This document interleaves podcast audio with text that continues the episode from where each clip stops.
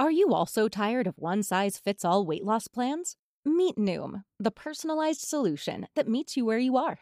Noom is able to understand your unique needs, from dietary restrictions to medical concerns. Unlike restrictive programs, Noom embraces your lifestyle and choices. Discover a sustainable approach to weight loss, tailored just for you. Honestly, Noom felt like it was made for me. It's not just about what I eat, it's about understanding why. With Noom, I've learned so much about myself and built healthier habits that stick. It's all about progress, not perfection.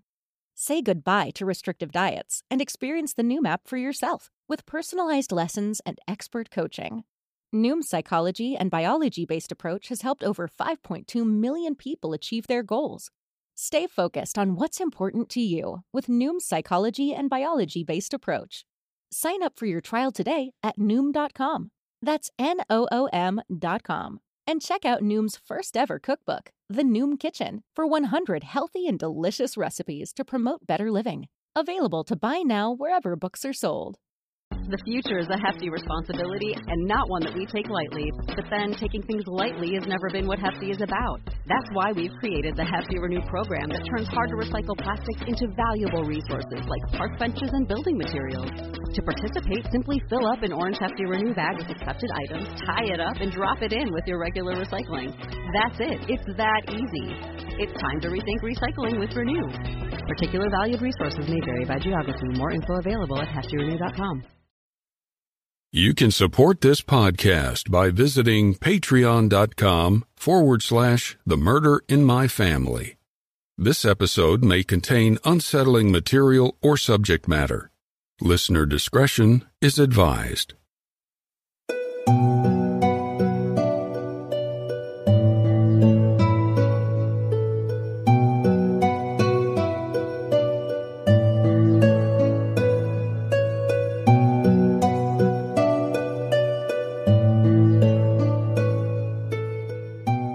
Town of Moses Lake, Washington is located about 100 miles southwest of Spokane, with a population of around 20,000 people. Moses Lake consists of about 18 square miles of land. It's the kind of place where most residents might know each other. The chances of a Moses Lake resident being the victim of a violent crime are 1 in 204. However, a resident's chances of being the victim of a property crime such as burglary, arson, larceny, or vehicle theft is 1 in 17. Still, Moses Lake hardly seems to be a place where you'd expect any shocking crimes to occur. But in August of 2008, not one but two shocking crimes did occur there within less than 24 hours of each other. On the morning of August 2nd of that year, 69 year old retiree and grandfather William Arleigh Walker, who went by Bill, was tinkering in his garage when an explosion occurred. His wife Dorothy had gone on a road trip with some family members to the town of Wenatchee, a town about an hour away, so Bill was home alone when the explosion happened. At some point, Dorothy tried to call home to Bill, but she didn't get an answer. This wasn't typical of Bill, who always answered his phone. After a little while, Dorothy called Bill again, but still didn't get an answer. Feeling as if something wasn't right, Dorothy and her family headed back to the Walker home to check on him. As they drove, Dorothy called a neighbor and asked if they could go over to check on Bill. But the neighbor never really made an effort to go over and check on Bill's well being. Finally, Dorothy reached a family member who agreed to check on Bill. Once this family member made it to the Walker home, he looked around and headed for the garage where Bill spent most of his time. When he walked into the garage, he wasn't prepared for what he found. Bill Walker was dead on the floor, lying face down, with severe injuries to his neck and chest, and the garage was a mess with damage and debris scattered about.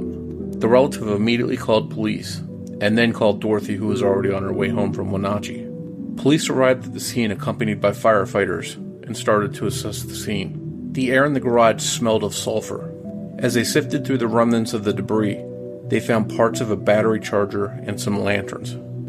They immediately suspected that Bill had somehow been the victim of an accidental explosion, possibly due to his carelessness. It wasn't long before Bill's family arrived back at home and were horrified to see police at the scene. It was then that Dorothy Walker had to face that her husband of 40 years was dead. Police told his family that Bill was most likely killed instantly when the explosion happened. His body had lay on the floor of the garage for hours before it was discovered.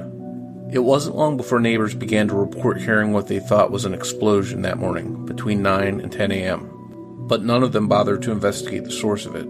From the start, the Walker family doubted that Bill, a mechanic and retired electrician, would be careless enough to blow himself up. As Bill's body was removed, Walker's family wanted to spare his wife Dorothy of the additional pain of seeing the destruction in the garage, so they began to clean up the mess and then were forced to deal with the painful aftermath. Just after midnight on August 3rd, only hours after Bill Walker was killed, across town another explosion ripped through the night. When the dust settled, a 53 year old man named Javier Martinez Adami was dead. Police and firefighters responded to the scene after receiving a 911 call from Adami's 30 year old girlfriend, Heather Smith, who wasn't hurt in the blast.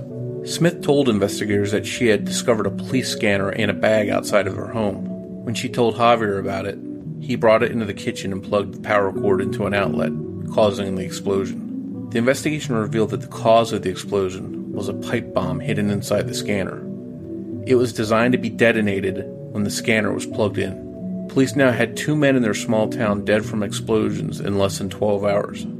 They knew that Javier Adami was killed by a pipe bomb, and now they realized that they needed to go back to Bill Walker's garage to see if it might be linked.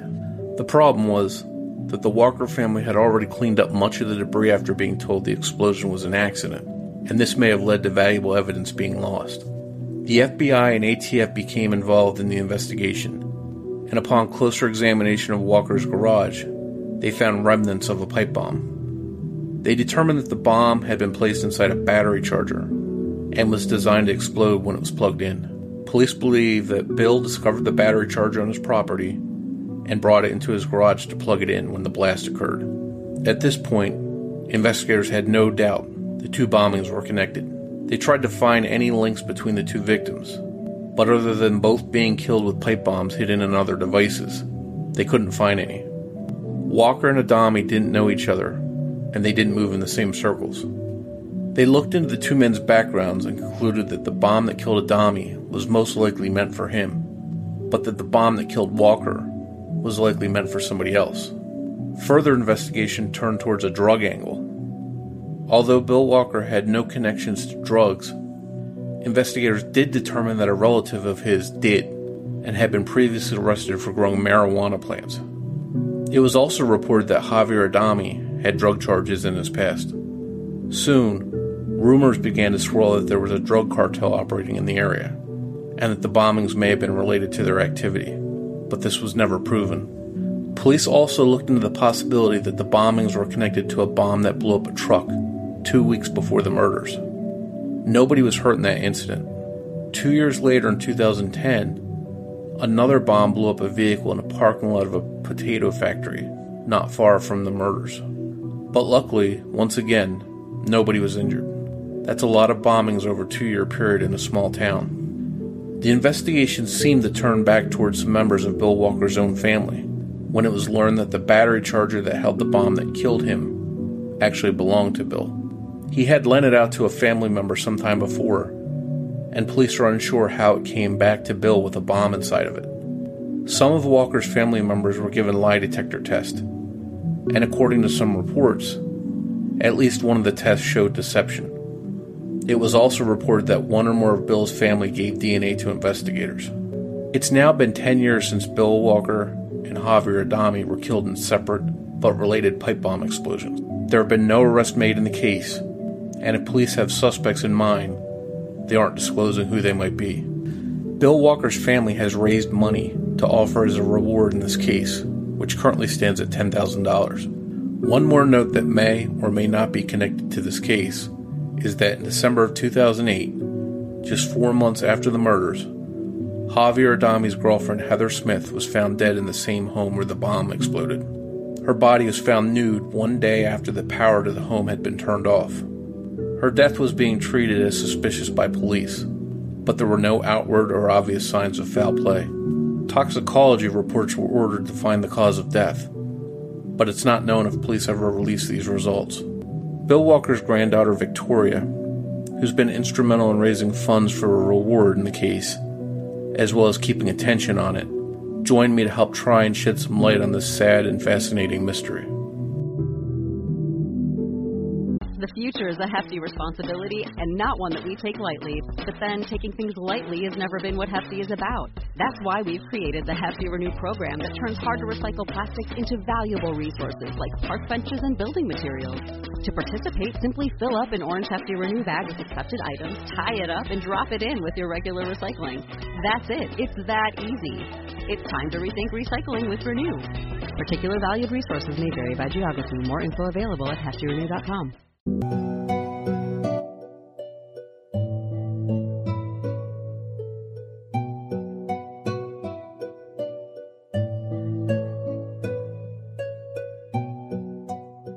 Victoria, I just want to welcome you to the show and thank you for coming on to talk about the murder in your family, and that's the murder of your grandfather, William Walker. No, yes, thank you for inviting me. I'm happy to be here to talk about it. And if you can, tell us a little bit about your grandfather and who he was and what kind of man he was. Well, my grandfather was what I would call a real man's man. He was the hunting and fishing type of guy.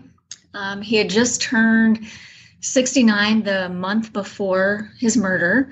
Uh, he was retired and living in a very small town called Moses Lake, Washington. And he and my grandmother lived outside of Moses Lake a few miles, about five miles. And um, he tried to keep busy with, um, he was kind of like the local handyman. Um, he liked to go hunting and fishing and work on cars. And a lot of neighbors and, you know, family members would come and hang out in his garage and they'd work on cars or tinker around with this or that. So he really kept busy that way, but technically he was a retired electrician. So he was a real hands-on guy that liked to build stuff and work on stuff in the garage. Oh, absolutely. He didn't like to sit still, or if he or if he did, he was in his recliner doing crossword puzzles or watching the hunting channel. But yeah, he liked to stay busy. Um, he was, like I said, a, a retired electrician, so he liked to work with his hands and he liked to problem solve. And you know, if anybody had something that needed fixing, they would always come to him. So he liked to stay busy that way. And you mentioned the town that this happened in. Uh, how big a town is that, or was that at the time? You know, this next month is going to be the 10 year anniversary of his murder. And at the time, 10 years ago, the population of Moses Lake was less than 19,000. So it is a small town. I'm sure it's grown since then, but at the time, less than 19,000 people. And the house where your grandfather lived, was that out of the way, sort of separated from the town, uh, or pretty close to it? it it was outside of city limits, probably about four miles, not too far, about four miles. And before this happened, had he had any kind of problems or run ins with anybody, any problems on the property or anything like that? Um, no, not at all. It's a small community where they lived. It's, it's, I think, incorporated called Wheeler. And uh, it's just, I mean, really just a handful of people there, and they were all close. In fact, my grandparents moved there because one of the neighbors, uh, a woman that was a family friend, she's now deceased, Mrs. Oliver, lived out there. So they wanted to be close to her. But uh, really, there's not that many people around there. So again, everybody was more neighborly. If you can, take us back to August 2nd, 2008, and tell us how that day unfolded as far as you know for your grandfather. Mm-hmm. Um, really, the day before was pretty ordinary. At the time, I was living in California, but I, I have some other family members who were traveling and visiting Moses Lake to visit my grandparents, and they had arrived the night before. And on the morning of August 2nd, they decided to take a car trip to another part of Washington to see some other family members and they loaded up the car to do that. My grandfather just wanted to kind of hang out on his own and decided not to go. So, pretty early in the morning, I think probably before 8 a.m., uh, my aunt Valerie, um, her daughter Valerie Ann, and her other son Jamie and his wife, and a few, and my grandmother and another aunt filled up the car and they went to Eastern Washington, and my grandpa stayed behind. Um, and what they told me that the last image of him was standing at the, the gate of the of the property, um, waving goodbye. So they headed off to Eastern Washington, and on their way, it's about 90, 90 minutes or so from Moses Lake. So sometime during that trip, my grandmother called my grandfather for something and he didn't answer the phone, um, which you know to some people may might not immediately um, sound any alarm bells, but for her, I don't know. I guess they stayed in such close contact that she thought that was unusual. So she kept trying. And a couple of other people in the car called a neighbor to see if they had seen my grandfather. So they kept trying. And this is, you know, I don't know how much time had elapsed because I don't think they had reached um, their location or they did and were heading back because they were uncertain of where my grandfather was. So I'm not sure exactly how much time had elapsed, but they could not get a hold of him and were concerned enough to turn around and come back to Moses Lake. And sometime on that return trip, uh, I don't know if my grandmother or another family member in the car got a hold of someone in Moses Lake and asked them to go and check on my grandfather. And uh, he did. And uh, what he found was my grandfather in the garage. And it was a mess and it was just a, a horrific accident. He didn't know what had happened, but he knew something happened to my grandfather. So unfortunately, it was a pretty stressful car ride home because they're trying to communicate by phone to see what happened to get many details. But there was just so little information and, and really a little understanding of what happened. So there were no so, witnesses to to the explosion that that killed your grandfather. Unfortunately, there's no eyewitness that's come forward. There were neighbors that were home who lived pretty close that said they heard the sound, they heard something loud, they p- potentially called it a bomb. So there's people that heard this sound but unfortunately, no one went to investigate. So my grandfather was dead on the on his garage floor for quite a while before anyone came to look for him. So obviously this is a horrific scene when your family gets back to the property. I, I assume everybody's upset. And were there police on scene or ambulances on scene, anything like that when you arrived um, back there? Yeah, they when they arrived back, um, the police were there, and they did, I did a cursory look, and it was in his garage behind the home. Uh, obviously, very messy.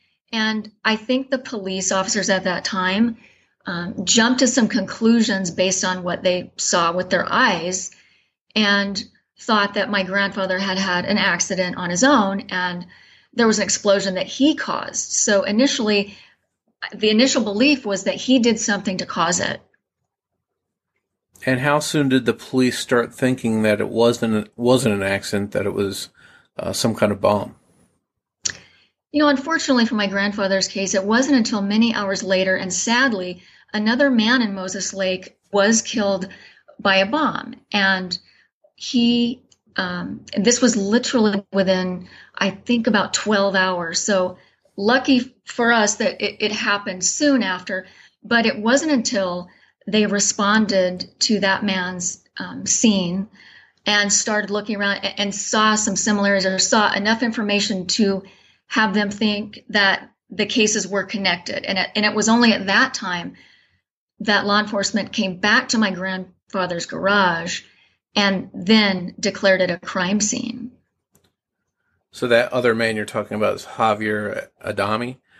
And yes. He was killed in an explosion. How close did he live to your grandfather? It was probably around, I would say 10 miles or less. And they didn't have any connections. They weren't, they didn't know each other. They weren't friends, anything like that.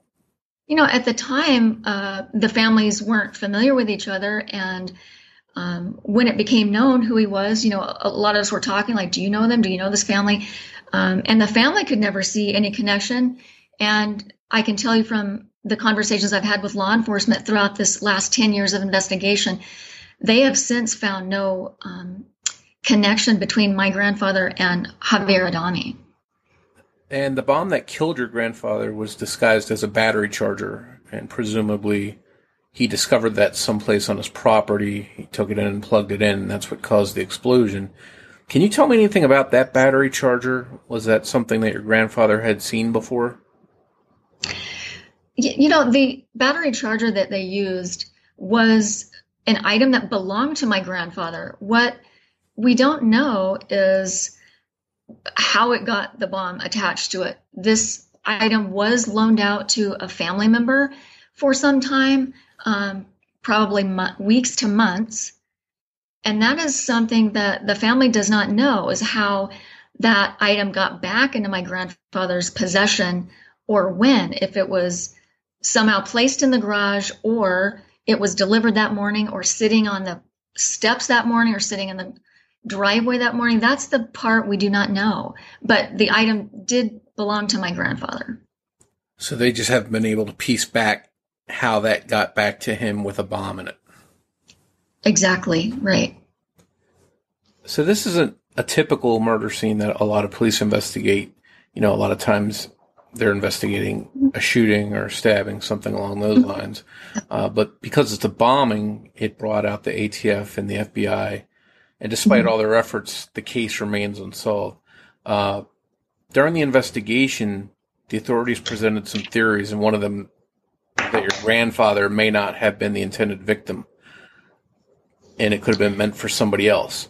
Uh, yes. And and one of the things they disclosed was that it possibly had something to do with uh, drugs.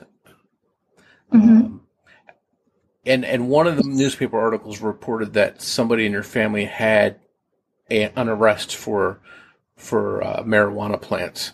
How closely did authorities look at the drug angle? And did your family personally think that there was anything, any kind of merit to that? I'm certain the police followed any lead or theory that they could find.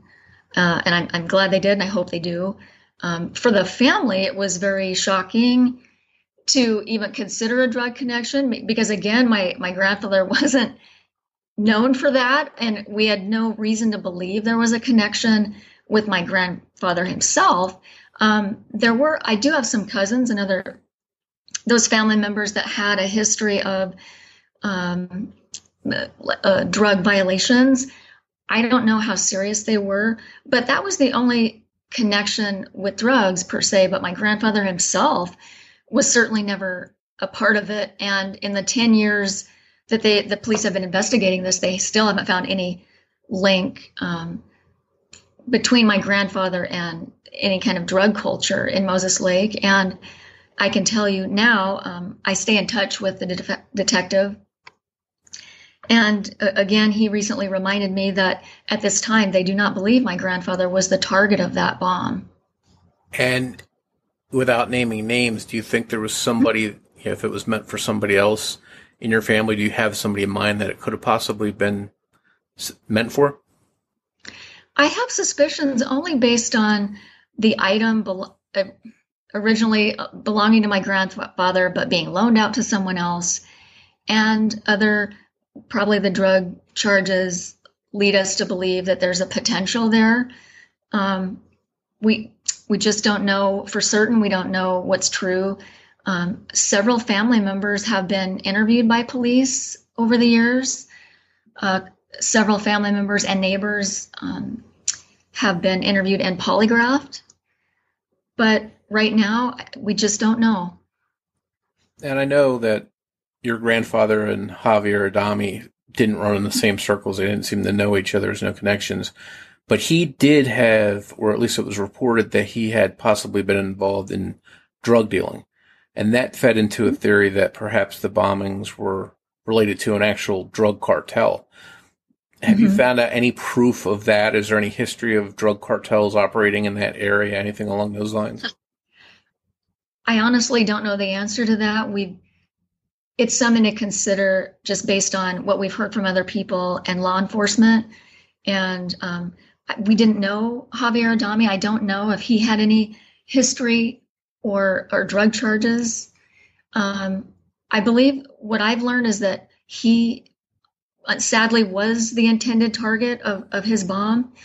Um, so even though in all this 10 years the police have not found a connection between my grandfather or him, they have found a connection between the materials in both of their deaths. So there there is a connection, but un- unfortunately, so far, law enforcement have not been able to find exactly what it is or lead them to make any arrests. The future is a hefty responsibility and not one that we take lightly. But then, taking things lightly has never been what Hefty is about. That's why we've created the Hefty Renew program that turns hard to recycle plastics into valuable resources like park benches and building materials. To participate, simply fill up an orange Hefty Renew bag with accepted items, tie it up, and drop it in with your regular recycling. That's it. It's that easy. It's time to rethink recycling with Renew. Particular valued resources may vary by geography. More info available at heftyrenew.com. So before this all happened, your grandfather, as far as your family knows, didn't have anybody with a grudge against him, didn't have any enemies, anything like that. Nothing that we knew about, nothing obvious, nothing. No one came to the house, no one called. Uh, it, I mean, it's always possible, and I always encourage the detectives to follow any lead, any rabbit trail they have to see where it goes. But to our knowledge, no. And how does your family deal with this, you know, for the past 10 years, this strange mystery that you find yourselves in? How do you, how do you all process that and continue to go forward and try and search for answers and, and find the truth in this? You know, each person has their own way uh, and their own coping skills. For the family members that I've been closest to, like I said, I was living in California at the time. And my aunt, who was present the the morning this happened, she lives in another state also. And she really found a voice through advocacy and reaching out to other organizations, victim advocate, um, advocate programs, and other nonprofits to try to navigate through this and see what should we do, how should we do it. Um, she was a real um, champion for raising the ten thousand dollars for my for for information that we have right now through Crime Stoppers. So my aunt and some cousins back east um, put a lot of their efforts into fundraising um, because so many organizations said, you know, you've got to get a reward, raise as much money as you can. And my my aunt Valerie is was a real champion for that. So that took a while to figure out how to do that. It's not easy to raise money in different states. We learned have different laws about this and so we were on this path and wanted to do what we could, and raising money was really the only obvious way we thought to do that. Um, we're not trained investigators. Um, you know, everybody these days is kind of an, uh, an, an armchair detective, but we really that's all we could do is try to reach out to other organizations and find ways to get involved and advocate. But ultimately, raising money um, and working with Crime Stoppers to put out that reward was really the best way to do what we could and champion for finding out what happened and ultimately leading to an arrest would be great. So it's coming up on 10 years since your grandfather was murdered and this what's the status of the case today? You know, do you still get regular updates? You know, I know you mentioned that you do stay in touch, but are they actively working the case and, and pursuing leads and stuff? I, am happy to tell you that they are. It's still considered a cold case, but um, there is a new detective on the case. I spoke to him very recently and introduced myself. With law enforcement, I stayed in touch with the previous detective. Um, they don't send updates per se, but they're very receptive if we reach out to them. So I met the new detective um, over the phone, and he is very enthusiastic. He said that despite it being a cold case, that they're actively working the case and they're working to eliminate possibilities. Um, he still does not believe that my grandfather was the target of this bomb and that um, they're going in the right direction. And you mentioned too that you did start a Facebook page uh, about the the case. Mm-hmm. How how do uh, listeners find that page and, and tell us a little bit more about what you've got on that page that they can look at and learn more about this case. Yeah, the, the Facebook page is something that my aunt and cousin did just as a way, as a reminder um, to people in the community specifically that the case remains unsolved. Because when we do speak to people around Moses Lake, they're shocked to learn it hasn't been solved. And that surprises me because this is their community and again, a small community. So it was a way to remind people, build awareness of this event and this this very violent ending um, to my grandfather's life. But so building awareness and reminding people that it's unsolved, and anytime they can, um, you know, post any information, any tip, any ideas, we welcome that. Um, of course, anything that would bring justice to not only my grandfather's case, but Mr. Adami's case. Um, that's really our ultimate goal is to find out what happened and and bring those people, person, people to justice.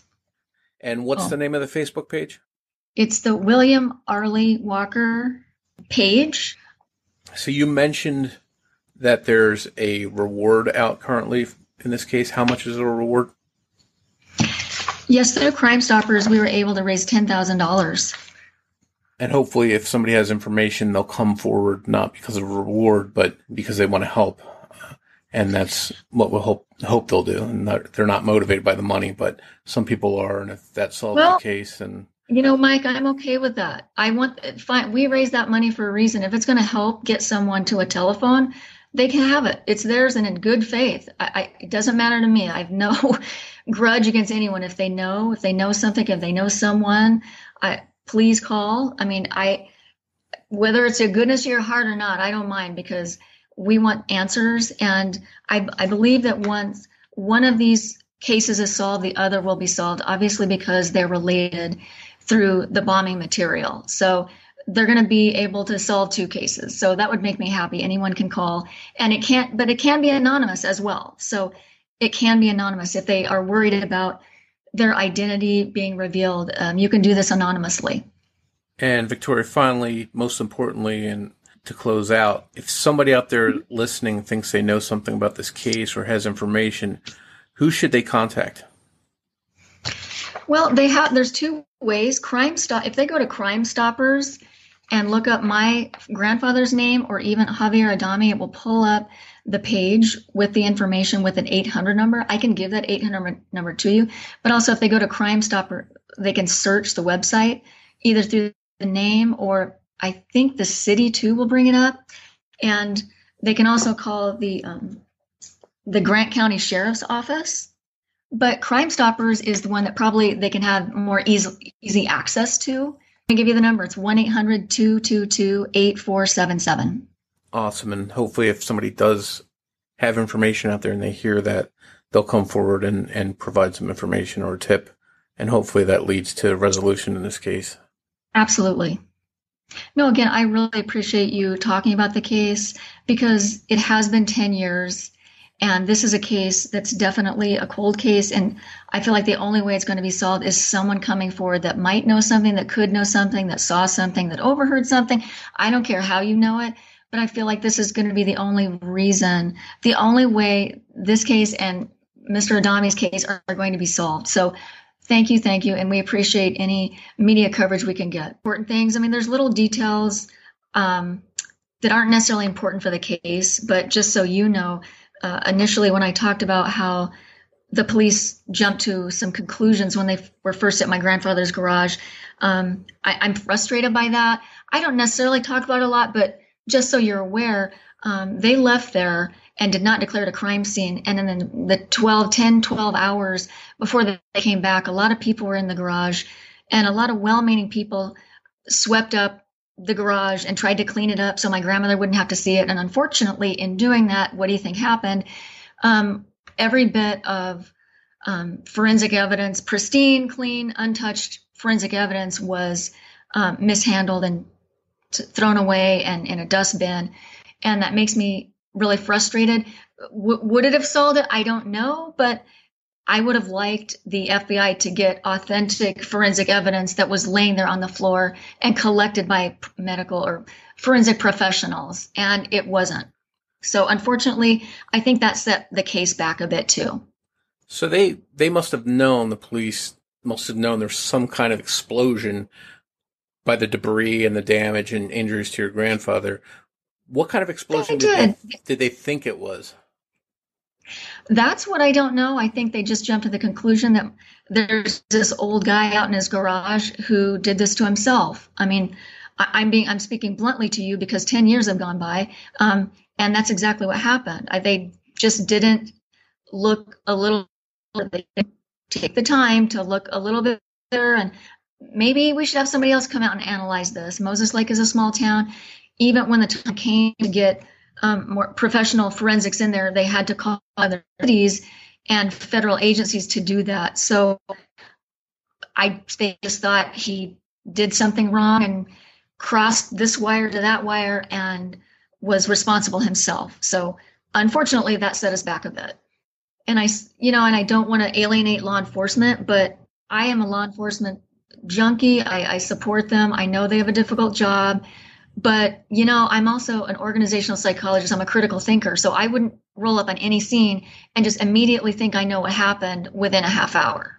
What would it hurt to put up that crime scene tape and give it 24 hours? Nothing. You know. And then by the time they put two and two together that it's related to another bombing, the, the scene's been cleaned up.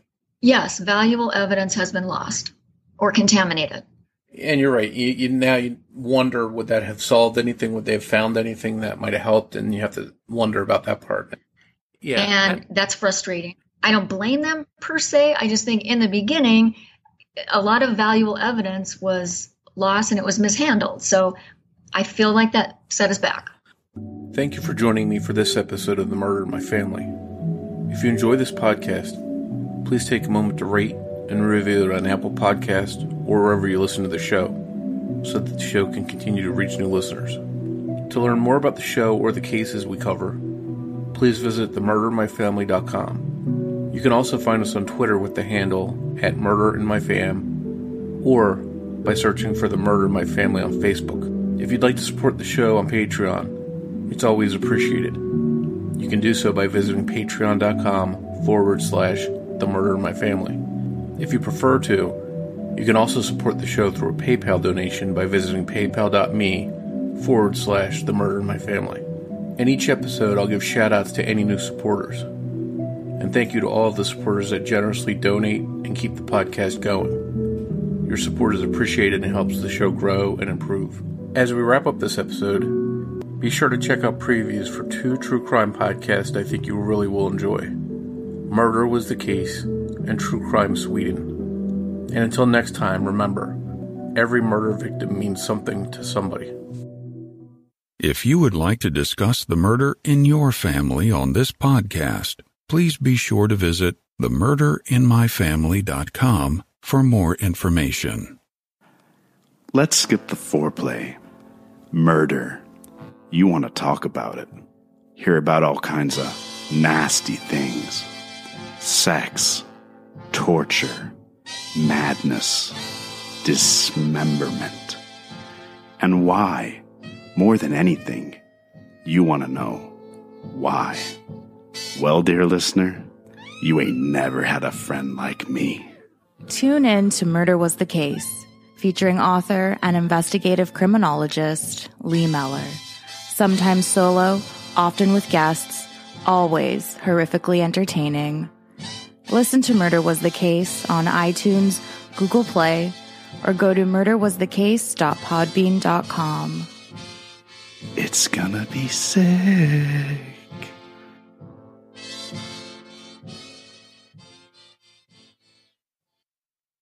Hi, this is Pernilla from the True Crime Sweden podcast. If you thought Sweden was all about IKEA and Swedish meatballs, you are in for a big surprise. We do have our fair share of crimes in Sweden too, and I'm here to tell you all about them. I bring up all sorts of true crime cases, and by listening, you get to learn a little bit about how the legal system works in another country. For example, I did an episode about the case that created the Stockholm Syndrome You've probably heard about the Stockholm Syndrome, but do you know the case behind it? Well, besides talking about true crime, I end each episode with a little fun fact about Sweden, something that is really appreciated by my listeners. And maybe I should add that my podcast is, of course, in English. If you think this sounds interesting, give it a try by searching for True Crime Sweden on iTunes or wherever you get your podcast at. I hope to see you.